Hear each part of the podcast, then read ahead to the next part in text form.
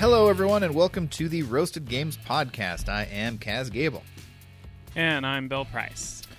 And we are back at it today with Season 4, Episode 2. We're going to jump right into chatting and talking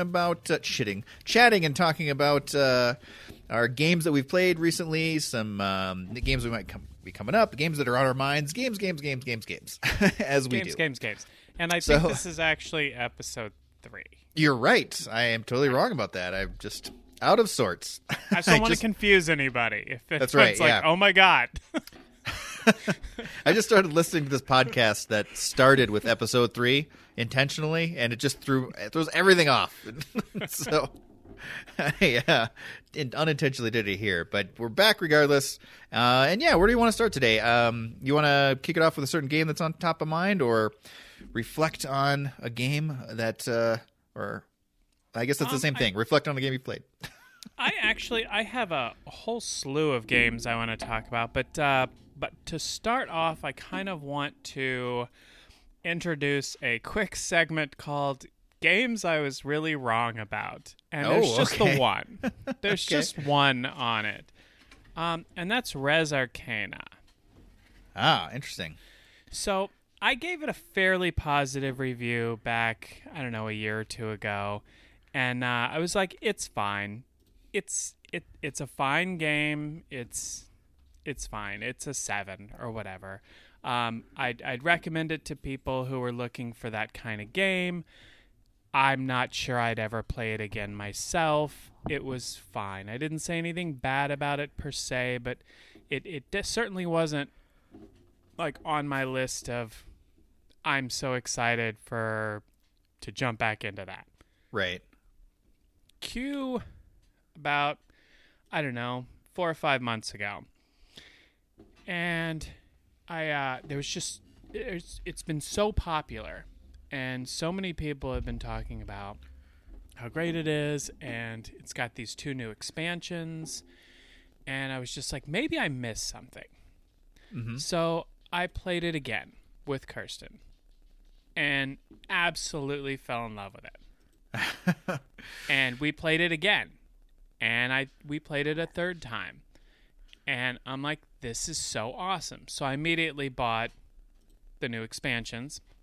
And the Pearl expansion in particular is fantastic, and we both really, really enjoyed that. Both expansions add a lot of cool content without changing the core of the game. The Pearl expansion does add the new Pearl. Pearls are now like a new commodity or whatever element, whatever they're called.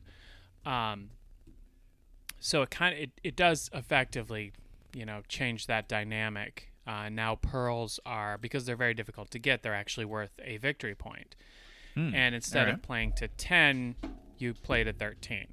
So it's kind of, sort of does to Res Arcana what I think Cities and Knights did to Catan.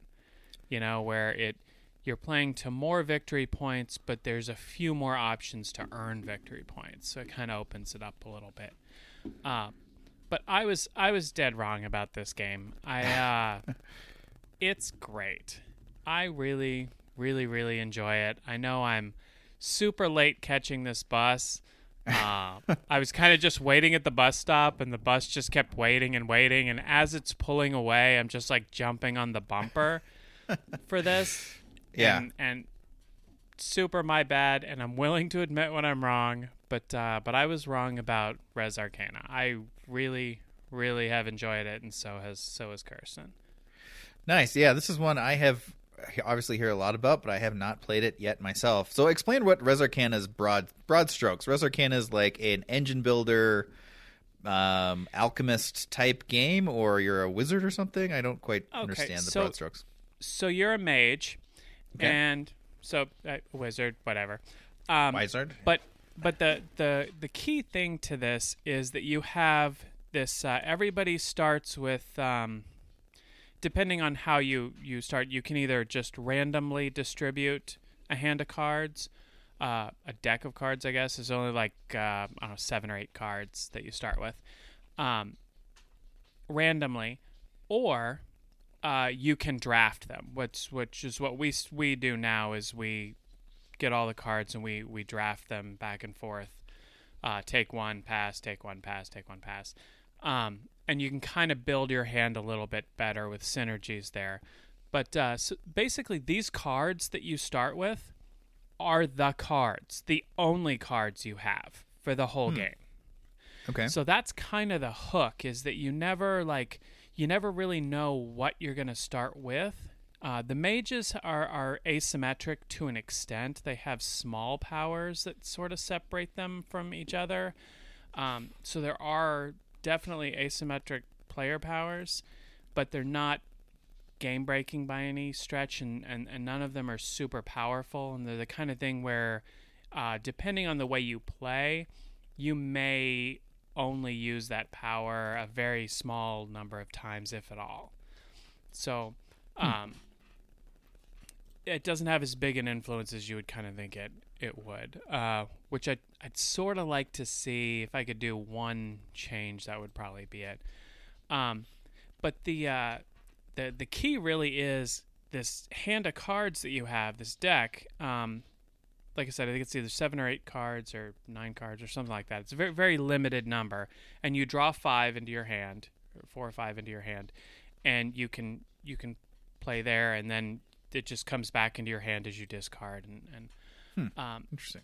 But it's a very small deck that you're drawing from and building from and playing from. And as you build the cards in your hand, you pay resources to build them, or you can play them. And these get you resources when you build the cards in front of you. Your deck shrinks pretty dramatically. Okay. And in some cases, like when you redraw, like you may have all of your cards in your hand. It's very possible to do that, especially if you go on a building spree and just really build a lot of the hands in your deck. But it's very finite what you can do, which is where the cool strategies come in, is you have to find a way to synergize cards that may or may not truly have any synergies. And you can also, one of the big things is you can discard a card in order to take some of these essences. I commodities earlier, but they're essences. So like the fire and the water and the life and all the different essences.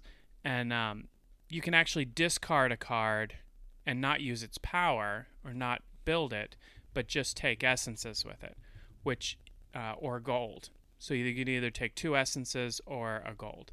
And gold's kind of tough to get, so it's worth a lot more. Yeah. So that kind of is a way that you can sort of use cards that don't synergize with the rest of your deck. And one of the lessons I learned after the first game or two is you don't have to build everything. Just because you can build a card doesn't mean you should. Because you pay essences to build a card, and then you get that benefit every turn. So it is kind of an engine builder to an extent. Gotcha, okay. You can build your engine, but it's very limited in how big you can build it. But then you can also buy these, and really the way you're going to get points is by buying these monuments, which cost gold, which are worth victory points and or give you powers. And you can also buy these places of power, which are very expensive. You can buy them with essences. They're very expensive. They cost a lot, but they're worth, in some cases, a pretty dramatic amount of victory points. So that's kind of your key. The monuments and the places of power are really what you're building everything. You're gearing everything towards getting those for endgame. And that's where your engine kind of drives everything, is towards which places of power do you get, which monument. Well, the monuments all cost the same, but they have different effects. So like one might be worth a bunch of victory points, but really doesn't do anything. One might be worth 1 or 2 victory points, but has like a special power that it does that really helps. Like, you gain a gold every round, or, you can take 2 essences, or, you can draw an extra card or something really, really good. So that's kind of part of the strategy as well. But that that limiting factor of not ever starting with anything close to the same hand, and kind of knowing that almost nothing in your hand is designed to go with those cards. Sometimes you'll luck out and you'll get like a card that gives you like a discount on building dragons, and you'll actually have a dragon in your hand. You'll be like, yay. Right. But you can't count on that. You can count on that a little more when you're drafting. That's kind of why I like the drafting aspect of it, is because you can sort of construct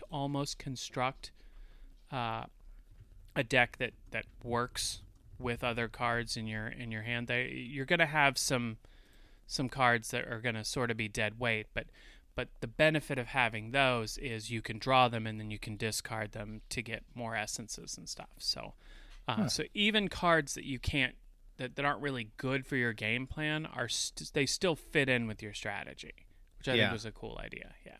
Huh. All right. That sounds really cool. I think I like it. Yeah.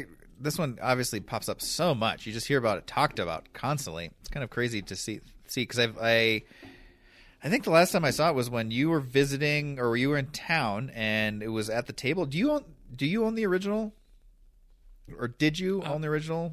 Like when you were in Denver? Not when I lived in Denver. No, I just bought it myself maybe 4 months ago or so. Oh, okay. When I decided to give it a second try. So who was floating it around game night? I'm trying to remember who had it. Aaron has it. Oh, Aaron does. Okay. Yeah, Aaron's where he's the one who first taught me how to play.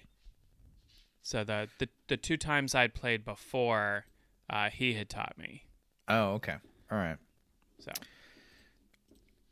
And it plays surprisingly well at 2. It really, really does. I enjoy it at 2. It kind of feels sort of like what I always kind of wished those head-to-head battlers felt like, where it's not like a, here, take this, take that. It's just like, I'm going to do my thing and you do your thing, and it's the first one to get the thing wins, you know?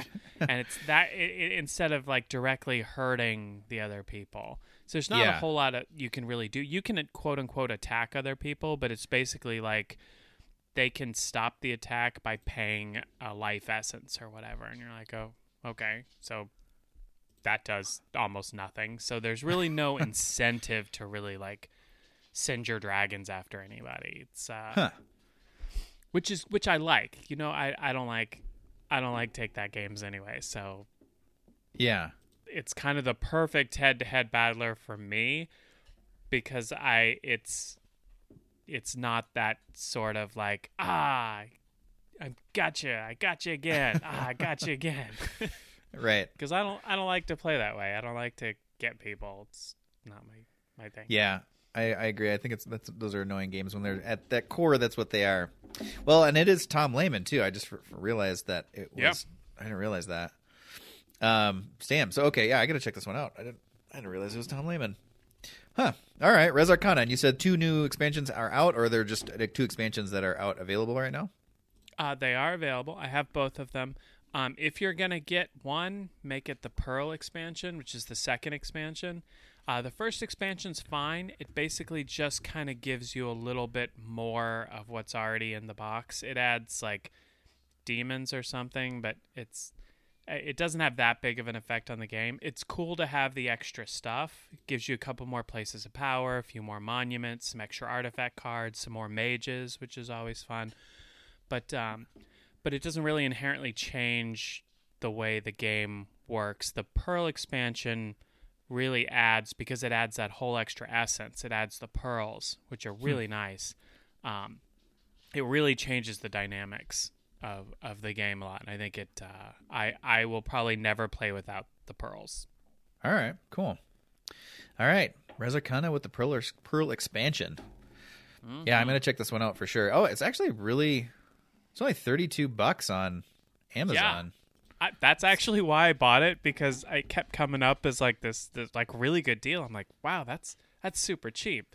I'd be terrible not to give this another try. I mean, obviously there was a disconnect between my enjoyment and the enjoyment that everyone else had been getting. And it was fine. Like I said, when I played it, it was fine. It just didn't excite me. It didn't make me want to necessarily jump to play it again. But if somebody walked by and is like, hey, let's play Res Arcana, I'd be like, okay. But now, like, I would suggest this game. I thoroughly enjoy it, and I was wrong. I was wrong. I admit it. I was wrong, and I'll never do it again. Oh, I'll do it again, but but not about this particular game. Right. Well, yeah. All right, fair enough. Nice. Well, speaking of Aaron, I was I'll talk a little bit about a game I played over at Aaron's over the weekend. I played another game of Vindication. I like that game a lot. I do too. So Vindication's an interesting game. I really like Vindication, but I don't think I would get it. A, because I know someone who has it and is happy to play it. But B, for me, it's got a bit of a runaway leader issue, but I still really love this game. Because when I play it, I try to not do what I think is the runaway leader strategy, which is fighting monsters and just being the strong brute. I think that focus is just too easy to get too much of a lead that you can't catch up with. Or it's really hard, I should say. It feels like they have an edge. And, of course, when you put that strategy in the hands of Jeff, it's impossible to catch up because we played and Jeff got, by chance, this is, of course, by chance, the best warrior character for fighting monsters, and of course he did. That can't die, basically. And it's just like, oh well, I'm just gonna constantly fight monsters. And I'll, to be fair to the game, we could have tried to start our turns by focusing on just stopping Jeff, but we've started our turns to focus on starting our own engines, and and so Jeff just got this trickle lead that kept getting bigger and bigger and bigger. We never caught up with him, but I really had fun with the game. I like Vindication a lot. It's such a interesting game. It reminds it. There's a few other games that have a similar like look and feel, like what's the house one? The what is the name of that one where you make a little house and. That's what actually Dwellings? Protects you. Dwellings, yeah. Dwellings of Eldervale. There we go. Oh, yeah. Yeah. And I guess those are the two main big similar ones that I can think of. But they don't play anything like each other. There's some similarities, but they play very different from each other. And it's a totally different game. But for some reason, Vindication for me, it just hits, I don't know, hits me and gives me a warm, fuzzy feeling everywhere, because there's something about the idea of you're just a piece of trash human who's trying to better themselves on this island by going on missions, not even missions, just sort of exploring. And it's not exactly clear why or how you're supposed to become a better person, because you're really just sort of wandering around finding enlightenment and fighting monsters. That's the weird thing. It's like who's ever like, oh, I'm a piece of shit, I'm gonna go fight monsters and be better. Right. Like, right. What? Yeah. Now you're a hero. All sins are forgiven. It's just so funny. Like the theme, it's great, but it doesn't make any sense. But it's still great. The Vindication, the way you move around the board in Vindication is one of my favorite things. So as an apt comparison to Dwellings. Dwellings has similar things where there's hex tiles where you're jumping around the board at different locations. But in Vindication, you have access to more locations at one time. You travel in between them on these triangles that divide the board made up of hexes. And so you're bouncing between these triangles, and you can visit anything that a triangle touches, so 2 or 3 locations. And it gives you a lot of options of how to do your turn, how to get somewhere, and whether or not you do want to visit something.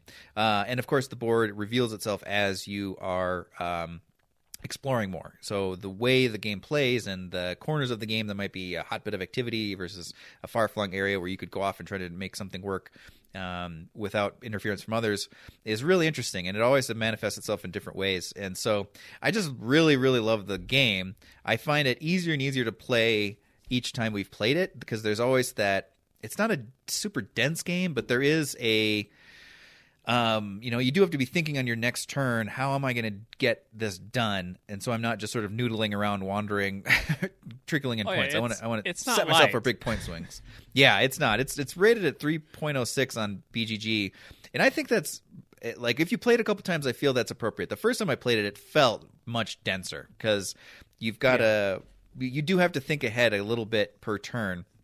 to prepare for, you know, doing a lot of things in your next turn, because you only have three actions. One is one this or that type of action, so there's technically four.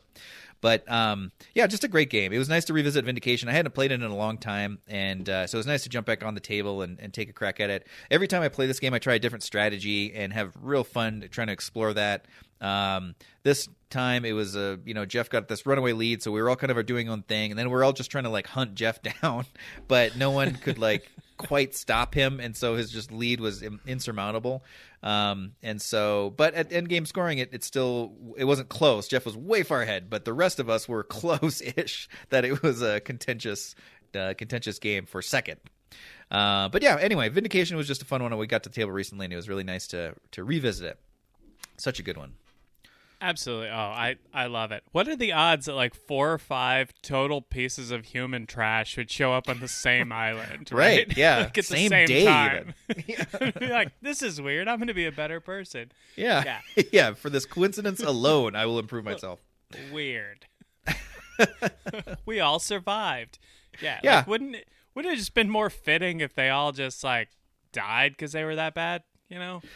Right, yeah, or had some, like, horrible injury, but no, perfectly preserved, safe as from all scratches, they just wash up on shore on this bountiful island to discover, and then they get right to it, doing whatever that somehow makes them a better person. Makes me want to be more garbage, you know? Right, yeah. Oh, and that's the other thing, too. Jeff never vindicated himself. All three of us did, but he did not. He was just a piece of trash the whole game, and he still won. Of course. You shouldn't even be allowed to win that game if you're not vindicated. I agree. The whole point is to be better. It's the name of the game. Right. Literally, the name of the game. How can you forego it? Right? Son of a bitch. Right? It's like winning Monopoly without having any monopolies. Right. Yeah. Yeah. It's the communist way of playing Monopoly, and you crush it. If we all team together, probably be a good way to play the game, actually. It's somehow you everything shares everything. You create a commune. I really like that game. I really do. I have super fun memories of it. So, yeah, sure. It's super good. I would love to give that another shot at some point. Yeah, nice. What else you got? What have you been playing that's on your mind? Well, I have a game that I got... couple weeks ago that I have played solo, probably 6 or 7 times, and it's not a short game either. So I've had a lot of time on my hands the last few weeks, but it's called Cape May. Okay. And it's about this town, I guess, a Cape May. And I don't even know where Cape May is, but according to Donnie, it is it's like a birding mecca or something. It's very important in the birding world. So it's apparently like a real place. I know I'm not selling anyone on this game yet, but but it's very well produced, like exceptionally well produced. The board's really pretty. The pieces, like the buildings that come with it, the 3D plastic buildings are incredible. It's just it's really, really neat. And the idea is to get the most victory points. But what you're doing is you're developing Cape May with different Victorian houses, and then potentially turning them into landmarks, and then opening up shops, which eventually turn into like larger businesses, and you get points based on some of it's based on majorities, some of it's based on where there's 4 different areas, like the sand area and like the dirt area and like the the concrete area. It's different. There's different areas, the grassy area. Oh, and, okay. And so there's different areas that you want to have the most Victorian houses on, or the most landmarks or what have you on. And, but the closer you get to the beach, the closer you get to the sand area, the more expensive it is to build them. Okay. And so you build these things, and then some of them give you like more income when you draw income on the seasons, and it's I think there's 12 turns. I think there's three turns in each season. And there's obviously 4 seasons because that's how seasons work. And you can also like land on certain spaces that lets you draw birds from the birding bag, and you want to collect like different unique birds. That gives you points at the end. The core mechanism is you have this hand of cards, of movement cards. Okay. And you play a movement card and you move your guy on the board in whatever direction you want, unless the arrow tells you you can't go that way, exactly that many spaces. Okay. And what you're adjacent to when you finish, you can build... you have the option to build a house or a shop, a commercial location, depending on whether it's like a hex or a square. And right. And it also depends on which area you're in and how much it will cost you, and if you have enough money. And when you do these things, it adjusts the income track, and then every time seasons switch, you get all the money from wherever you are in the income track. So if you're on 30 on the income track, you get $30 at the end of the season. And you use that money to upgrade your house to a Victorian house, and upgrade the Victorian house to a landmark. And each of these things give you more and more victory points, especially specifically the Victorian houses when you have majorities in certain areas. Okay. And the way I played was solo. There's an AI, so it's the exact same game. Like I'm playing against another player. It's just the AI tells it has some advantages, and the card just says what to do with the player. So it's basically the solo game is effectively a 2-player game. But I really, really liked the dynamics of this game. I enjoyed it a lot. It's a very peaceful game. It was fun to play. I just like poured a beer and just took my time, and you know, it was really nice. It was peaceful. It was quiet. It was it's beautiful to look at, and there's actually some really good decisions to be made in it. So I recommend it for sure. Yeah, it looks really cool. It really is. And so so you're communally building this town up, but your buildings are like a specific color, so you know what you did there. Yes. Yeah. Yeah, you're developing. Everyone's developing the island or the cape. Everyone's developing the town, but it's very obvious who is developing what. Gotcha. So, and then when you upgrade like your shop to a business, you get these upgrade cards that do like a special power. It's like it can either be an in-game scoring thing, or it can be like a one-shot like super big special power or something, because the businesses don't really get you any in-game scoring. Okay. So nobody cares about the businesses at the end of the game, but the businesses are the primary way that you go up on the income track to get money in order to do all the other stuff that you need to do. So and then these upgrade cards that you get from upgrading them are pretty powerful. So some of them will give you good up in-game scoring. So it's really beneficial to have that, and it's a really neat choice too, because like obviously you're going to get more points at the end of the game when you're building houses, but you can't really build the houses until you've established some commercial operations as well, because you have to finance these houses. Especially the landmarks, which give you the most benefit at the end of the game, they're not cheap. They're pretty pricey, actually. So, interesting. It's a really interesting like dynamic of when do I do this versus this, and how much do I put into this over here in order to hedge my bets for later. And there's just enough time too. The 12 rounds feels comfortable. It doesn't feel like, and I'm hoping it's not 16, but I think it's 12. It feels right. Whatever it is, it feels right. It doesn't feel like you're ending too prematurely, but it feels like you've kind of gotten to do everything you wanted to do. But at the same time, it doesn't get old. It doesn't feel like, oh, is this game going to end? Right. So it's definitely a sweet spot. Huh. Cool. Yeah, that looks really neat. I love the... We just played Suburbia the other day, and it kind of reminds me of a...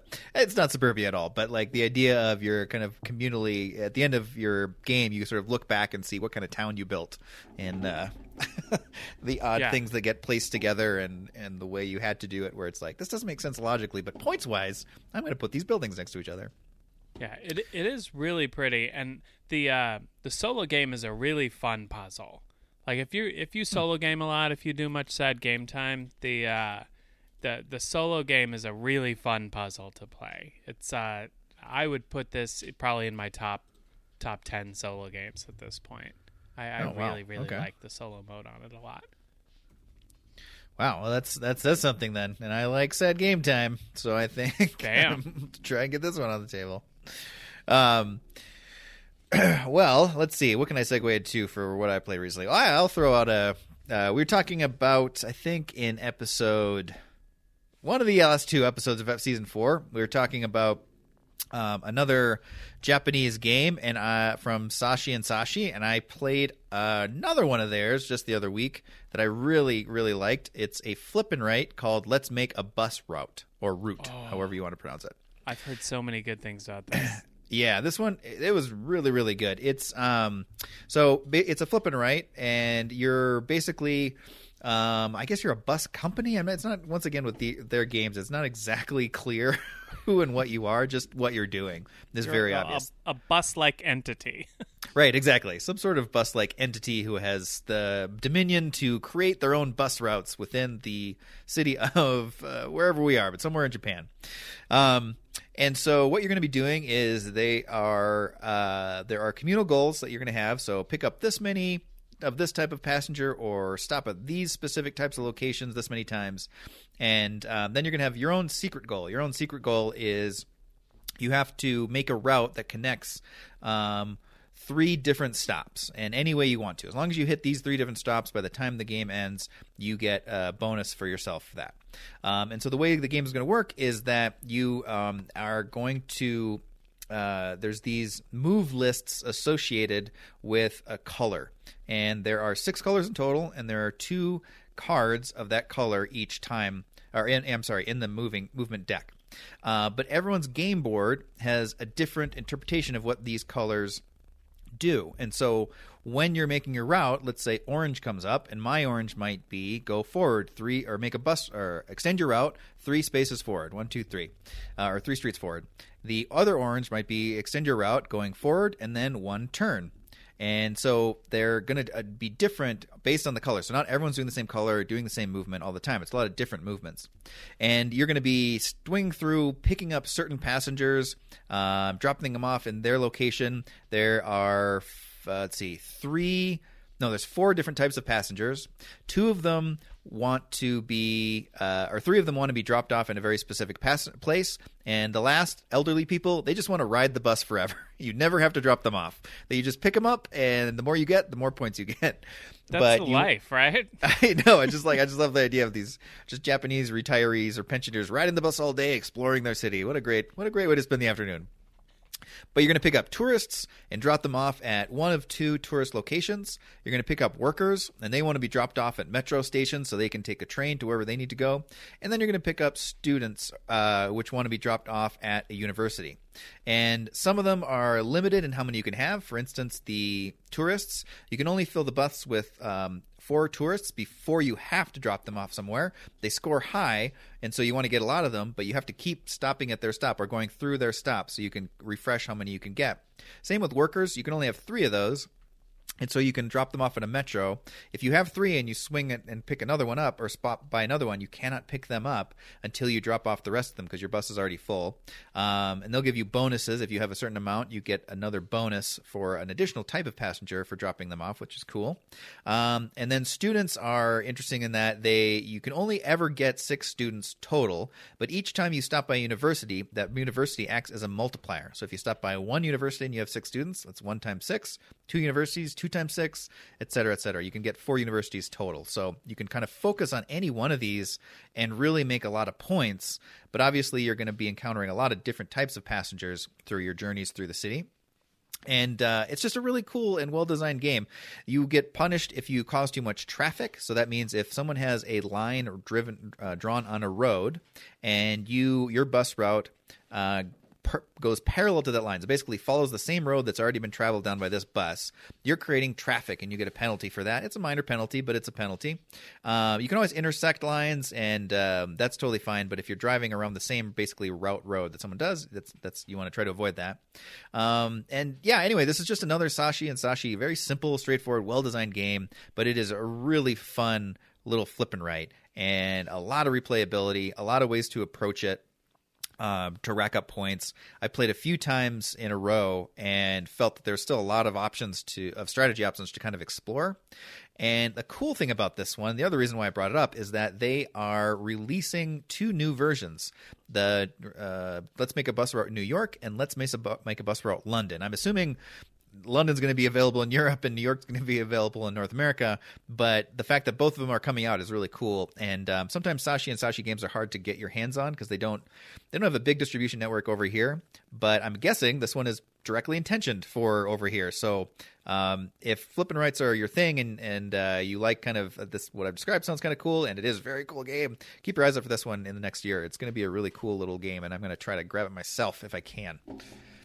I have heard lots of good things about it. Like the Sashi and Sashi games are actually getting a ton of buzz online. They are, yeah.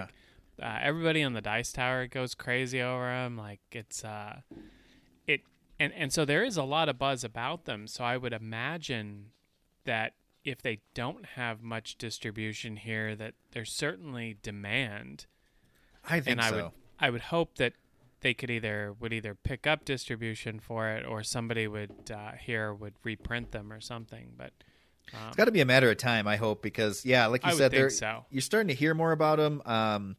The recent one, Remember Our Trip, seemed to get a fair amount of buzz as well. That's the one I think is the most recent one that came out. And so, yeah, good for them, because I love these guys. They're such a great design and art team. That, and then let's see, what was the even standing in front of elevators or whatever is was pretty, got a lot of buzz. Like I've seen a lot of people raving about that one. Yeah, that's another great one for them. That's the first one I got exposed to, and that kind of got me on their bandwagon. It was like, wow, what a weird theme for a game, and yet a really, really amazing game. I would never have expected just standing in an elevator line would be a really enticing game, but it is. Yeah, it's interesting. They're also getting assistance, like Daryl Chow helped design Remember Our Trip. And so they're teaming up, it seems, with artists that have more exposure in the States, or designers that have more exposure in the States, to be able to maybe, I don't know, is that the segue, or they're just getting more notoriety and getting deeper into the broader board gaming community worldwide outside of Japan. But either way, I love the fact that they're getting some buzz, because their games, I can't think of any other design team that has a more quirky, engaging game design style than them right now. And their games are usually pretty straightforward, relatively quick, but very unique, and definitely nothing like them in the industry at the moment. Oh, for sure. 100%. Like even just the themes alone, and the mechanisms too, from what you described, but even the themes alone are like so out there that you're like, wait, tell me more about that. Right. There's no way you can make a game like that. Yeah. I can't wait to see more from these guys, and just trying to play everything I can that they've done. Been everything for the most. They're like any designer, there's ups and downs, but everything I've played of theirs, I really enjoy, and some I like more than others, but definitely each one is unique and very distinct, and it just means like, wow, that was really cool, regardless. Yeah, I have not had a chance to play any of them, but I have my eye out. All right, keep your eye out for when New York, Let's Make a Bus Route, New York drops. I think it's coming out sometime this year, so definitely want to keep your eyes out for. Done. All right. Well, we can stick to the flip and write genre. All right. For my next one, which is Cartographer's Heroes. Oh, okay. Which is a standalone sequel / expansion to Cartographers, but it can be played by itself, which I've never played Cartographers, but I have Heroes, and I've played it a few times. And it is a flip and write. You have a map, and you're basically you pull a card, you flip a card, and you can put that pattern. Well, there's usually options. There's like you can put two farms or three waters in an L shape or a forest or something like that. So you pick which one you want, and there's different territories. There's 1, 2, 3, 4. There's 4 different, 5 different, like territories. You'd be like forest or village or farm or water, and then there's also monsters and heroes that come out. Okay. There are also mountains, which are pre-printed on your game sheet. So the mountains are stationary. They are where they are, and you kind of have to build around them. You can't build anything on top of a mountain. You can collect coins by surrounding a mountain orthogonally. You can defeat a monster. When a monster comes, it's basically a shape, so like a Tetris shape of some sort, and you have to draw it somewhere on your map. And if you're playing with more than one person, you actually move your map to the person next to you, and you take the other person's map, and you draw the monster somewhere on their map, and they draw the monster somewhere on your map that it's most inconvenient for you. And so then you get it back, and you're like, shit, that totally screwed me up. What do I do? Now, when a hero comes out, a hero is also a Tetris shape, but it like destroys monsters. Interesting. And so you can kind of use it to cancel out, and you can put it where you want. So you can use it to kind of cancel out some of the monster parts that other people have put on your map previously. You can destroy a monster otherwise by just surrounding it the same way that you do with a mountain. Okay. So you can defeat it without a hero, but a hero actually will cancel out. You build kind of the hero sort of on top of the monster and sort of cancel it out that way. And then at the end of the game, there's a few seasons, 3 or 4, probably 4 seasons, because it's how seasons work still. And I think that so at the end of the game, there's these scoring cards that are up at the top that everybody has throughout the whole game, that you're kind of trying to not secretly, but publicly trying to fulfill. Things like, for every group of, 5 forest areas, you get 3 points or something. So there's different things you're trying to accomplish on your maps. You're trying to build towards by the end of the game. Huh, and so those scoring cards are going to be different every game. Obviously, the cards that come out each season are going to be different every game. So there's a lot of variability.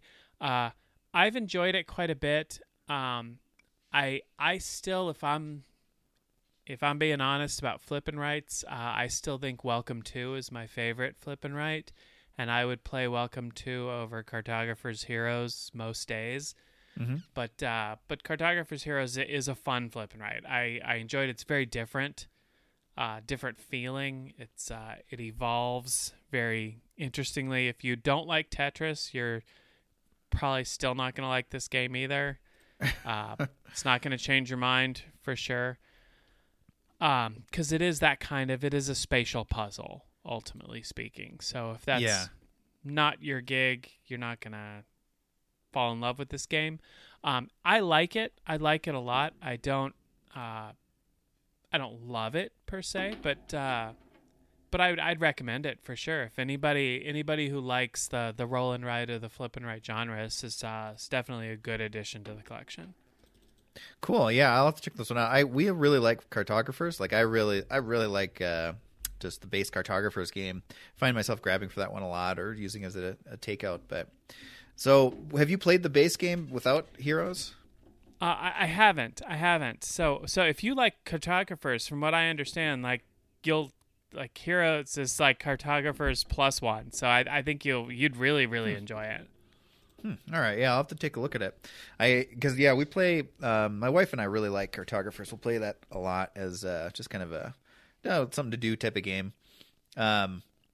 Yeah, I'll have to check out Heroes. I love the idea of being able to defeat the monsters. That's a really cool idea. And just looking at some of the monster cards here, they've got really interesting ways of defeating them too, or continuing damage they'll do potentially. That's really interesting. Yeah, and it's not just. Like just the shapes too, like the monsters and the heroes have a lot of them will have like continuing effects and things like that. So it is really neat in that regard for sure. It's from what I've seen of Cartographers, 'cause like I've watched before I played Heroes, I watched some videos on Cartographers base game, and from what I see, Cartographers Heroes is basically just Cartographers plus adds some extra stuff, and that the Heroes really does seem like a really neat concept in relation to when the monsters come out. Yeah, no, awesome. I'm gonna check that one out. Cartographer's Heroes. All right, sweet, cool. I got another recommendation here. Let's see, what can I jump in? I can throw out couple here. One, speaking of roller rights, I guess we'll stay on this track. I played a game called VivaJava, the dice game. So this is another roller right. There is a VivaJava game. I've not played that one. And it is, or I'm sorry, VivaJava, the coffee game, the dice game. there's three titles in one, because there is a VivaJava, the coffee game, and then they made VivaJava, the coffee game, the dice game version of it. Oh, okay. That's the one I've played, and I've heard that the VivaJava the dice game or the coffee game is more of a kind of a drier Euro style game. Don't know anything about it beyond that, but the dice game is a pretty great dynamic version of the main game.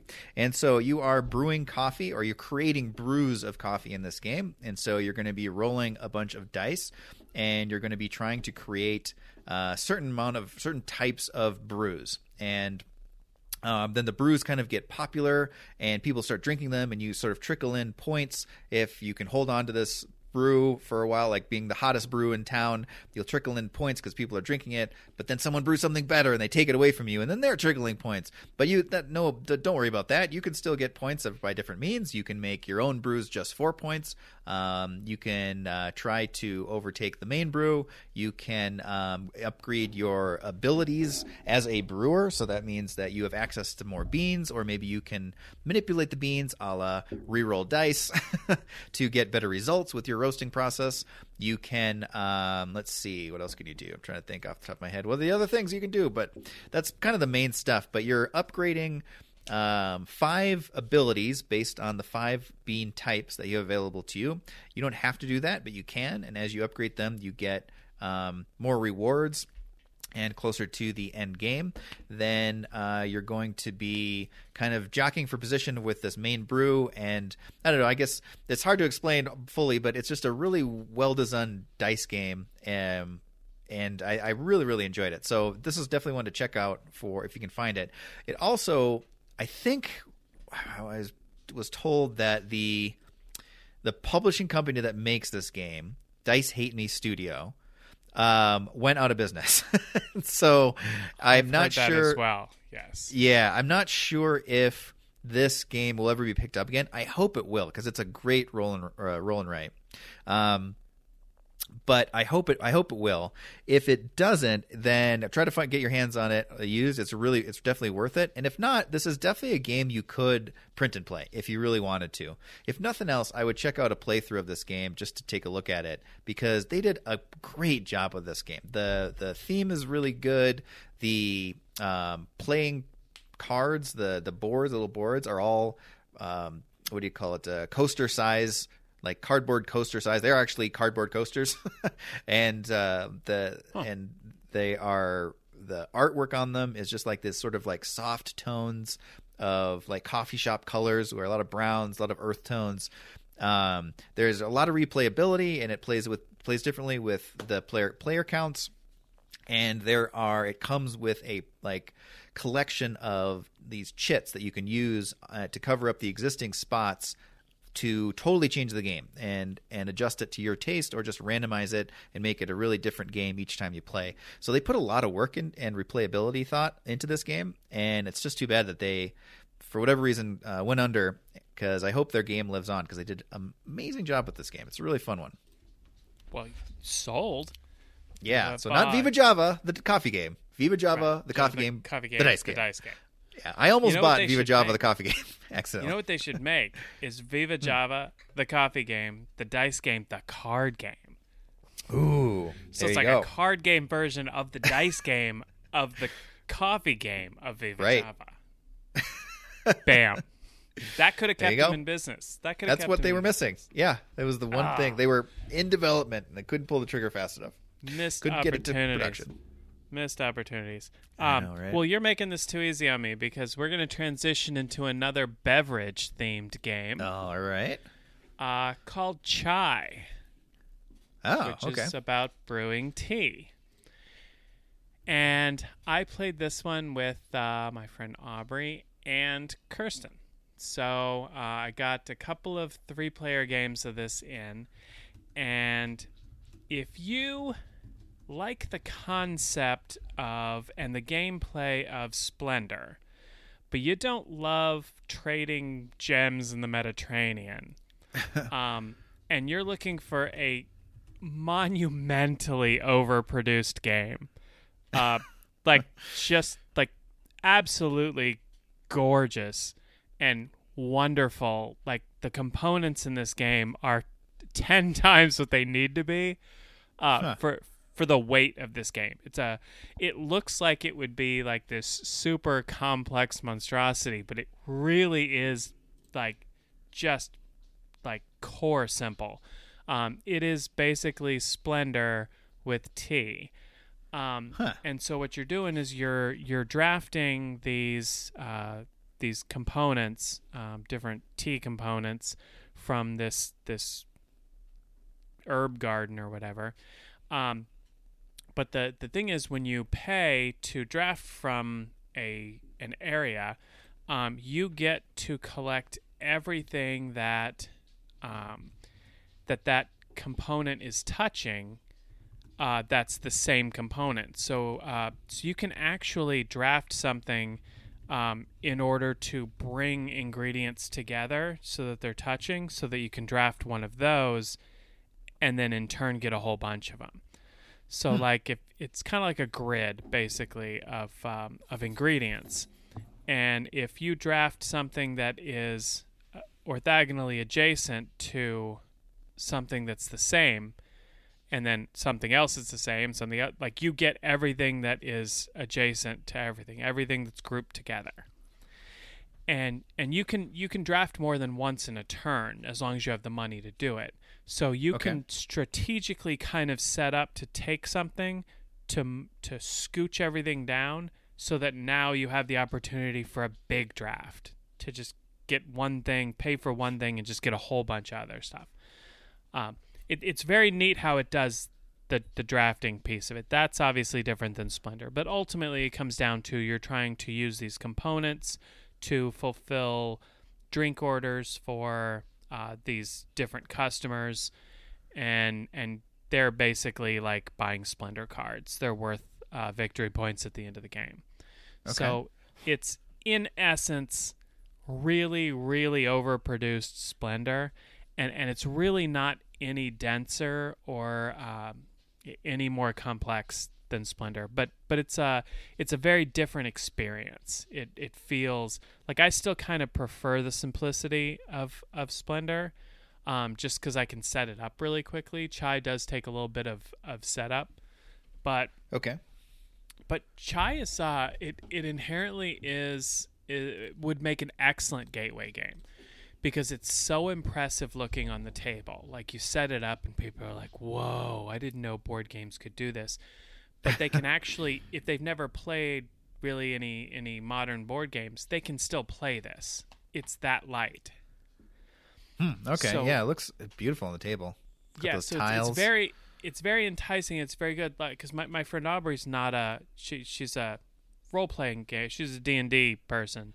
She had no concept of board games and such, but she loved this game. In fact, when she went back home to Denver, she ordered it online as soon as she got home. So it's very easy to teach. It's very easy to get into. It's easy to play, and it's really pretty. It is a little light for what it is. Is kind of the only complaint. I'm probably never gonna like. I wouldn't bring it to game night per se. But if really? If I were having people over, yeah, who weren't really gamers, coming over for the evening to eat dinner and play some games, and they don't really know what play some games means, I would probably pull Chai out. Huh, okay. In the same breath that I would think to pull out like Ticket to Ride. Gotcha. Okay. Still, that's great. Those are great games to have, like, in your pocket. I think we all, as absolutely. Gamers, run into that situation where you're like, "Oh, absolutely. Okay, you guys aren't up for this. Let's see, what else could we do here?" Yeah, and it's such an engaging theme too, because like, who doesn't like? I mean, obviously, there's some people that don't like tea. I'm not the biggest tea fan myself, but like, a lot of people really get geeky about tea. Oh, for sure. So like, it's not. A theme that turns anyone off. It's not like, oh, stock market game? No thanks. Right. Yeah. Yeah. Yeah. Or like, oh, game about zombies? No thanks. But it's tea. Like, who's offended by tea? Right. Yeah. We've all seen tea. Exactly. Everyone's aware of tea. Yeah. So it's a good one. I would definitely recommend it. I enjoy it. I wouldn't. Like I said, I wouldn't necessarily think to play it with my gamer friends, but I would always look to this one to introduce anyone to the hobby. Nice. I really love the fact that they have the ceramic tiles. After Azul came out, I was hoping there would be a scourge of ceramic tile games, and there really wasn't. Really? But it's such a great tool for games, and so it's cool to see them being used, these thick chunky tiles. And these tiles all go in this bag, and you like pull them out, and it's like the bag is like really heavy and chunky, and it makes the like loud chunky noise. It's that's just awesome. It's really fun to play. Like, kind of the experience is almost more exciting than the actual mechanisms, but there's a good game in it too, for sure. Awesome. Yeah, that's great. That's a good one to think about, because everyone should have a couple of those games in their collection where they are just like games you pull out with that you can enjoy, but they're a simpler game and easier to approach game that is well designed and not just checking the box type. All right, I guess you could handle this. Here we go. Yeah. Century Spice Road is usually kind of my go-to. Mm-hmm. for that sort of thing, because it's panned out really, really well. But I actually think Chai would be, because Chai's just a hair lighter. Right. I think Chai would probably be a better introduction, and then step up to Century Spice Road. Let's see. Can I find something in the to do with drinking or? I could keep the segue going between games here. I don't think I can. I can get close, but this is more food-based. But I'll tell you about a game that I played, and this is a grocery store game that just turned out to be amazingly good. It's a little game called Abandon All Artichokes. Abandon All Artichokes is just you'll I found it in it's in a grocery store. It's actually my friend. I'm telling his story. My friend found it in a grocery store, and he told me about it. We played it virtually, but it's a game that you can find pretty easily. I'm sure it's at Target, or I haven't checked, but I'm sure it's around places like that, and definitely at board game stores. But it's a simple little game. The designer is Emma Larkins. I'm checking right now if she's designed anything else. She has. Oh no, she has. She does have other games. Interesting. She's got a few other smaller games, but Abandon All Artichokes, I believe, is the first one. Oh, never mind. I take it back. She's got one way back in 2016. She did, but this one is great. I haven't played those other ones. The designer is Emma Larkins, and it is a game about growing a vegetable garden. And for some reason, your vegetable garden that you have is just full of these unwanted invasive artichokes that have popped up. And so it's a deck building game. And so you are the way it works is you start with six artichokes cards in your deck, and you draw I can't remember how many cards you draw. I think you draw three or four cards in your hand each time. And at the first time, of course, they're all going to be artichokes. And then there's the market, the cards that are available the vegetables that are available to plant at the current market. And I believe there's like 5 or 6 of these out at a time. And on your turn, you take something from the market, and it's going to do an action. You play it off, and then you discard, and you redraw for your next turn. And the goal of the game is to, when you draw for your next hand, and I take it back, it is 5-card draw, so I think you start with like 8 or 10 cards in your deck. For those next 5 cards, if none of them are artichokes, you win the game. So you're trying to slowly get rid of the artichokes out of your deck and your hand, at least to the point where your odds of drawing a non-artichoke hand are very high, and the first person to do that wins. And so the other vegetables will have some effect. Either they straight up let you eliminate artichokes from the game, or they let you maybe give an artichoke to another player, or let's see, I'm trying to think of some other abilities. Off the top of my head, they might let you immediately draw another card, so you can kind of plan out where your next or what your next draw might be. Is it playing another? Yeah, okay. I'm trying to just look up some actions here to give a better sense of this. Yeah, sometimes you have to just pass cards to the left, but you can compost an artichoke in the process. You can do a lot of really cool different things. I'm not doing it the best of service because I can't remember all the abilities, but the abilities are very well designed, and it's such a unique structure of a game to start with a deck that you just completely want to shed. You completely want to get rid of everything in your deck and replace it with these nice, cartoony, friendly vegetables that you want in your garden. And for some reason, you really hate artichokes, so I don't really get why the animus towards artichokes. But the whole theme of the deck is cartoony. I get it if it were weeds, but artichokes? I know, yeah. Like, you can eat artichokes. Yeah, I don't know if Emma Larkins just hates artichokes, or maybe they're just easily an invasive perennial plant. I'm not sure, but who knew? But it's just a really fun game, and it's a cute structure of elimination versus building. So you are building your deck, but also at the same time, as quickly or if not quicker, you want to eliminate these artichokes out of your deck to get a well-rounded vegetable garden with no artichokes. So the structure was just so cool, and I've never played a game quite like it. It plays very fast. It's a light game, but it's another really good intro game to gamers or to non-gamers. It's just very accessible. It makes sense, and it doesn't overcomplicate itself with tons of like if this then that rules. When you pick up a vegetable, it's very clear what it does and how it's going to affect that round. You do it, and then it goes in your hand.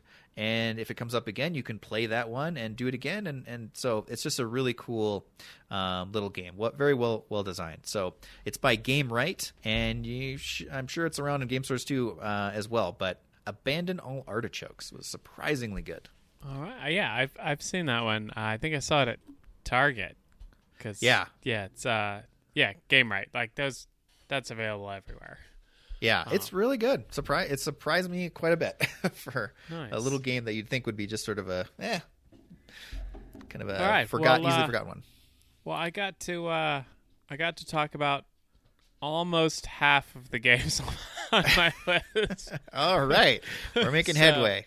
Yes, so next week we can we'll get into some more. I have plenty. Nice. So, all right. Well, we'll have some more as well. Yeah, looking forward to it. I have some plays coming up, and I'm excited to chat about with you in the next episode too. So looking forward to that. Absolutely. Well, everybody, that does it for episode 3. I got it right this time in season 4. So thank you all for hanging in there and hanging out with us for an hour. You can let us know how you're feeling and what you're thinking, what you're playing a few different ways. You can go to Twitter or Instagram at Roasted Games One. You can also go to our Facebook page, Roasted Games. You can go to our podcast hosting page, eavesdrop.com, and scroll down to the Roasted Games page, fill out a comment form. We really love hearing from you guys. We love any suggestions for shows or any just comments on what we've talked about, or just if you have a game that you're really loving right now, we'd love to hear what you're playing and why you're into it so much, because we always love to hear about people. You know, you get obsessed with a certain game and you're like, there's no other game better than this for this month at least. So we'd love to hear from you guys. And thank you all for listening, and we will catch you on the next episode. Bye.